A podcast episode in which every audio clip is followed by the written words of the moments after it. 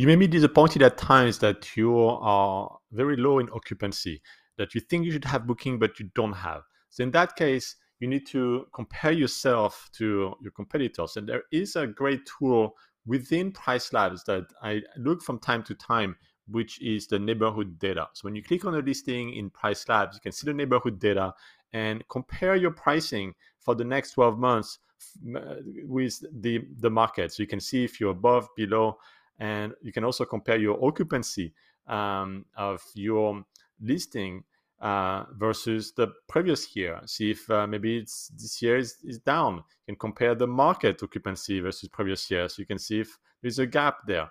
And it is um, very important for you to um, look at this data just so you can uh, keep your finger on the pulse. See if uh, you are within the market, you're below the market, you're above the market. But the key thing is try to lose to use them. If you have PriceLabs, try to use the neighborhood data.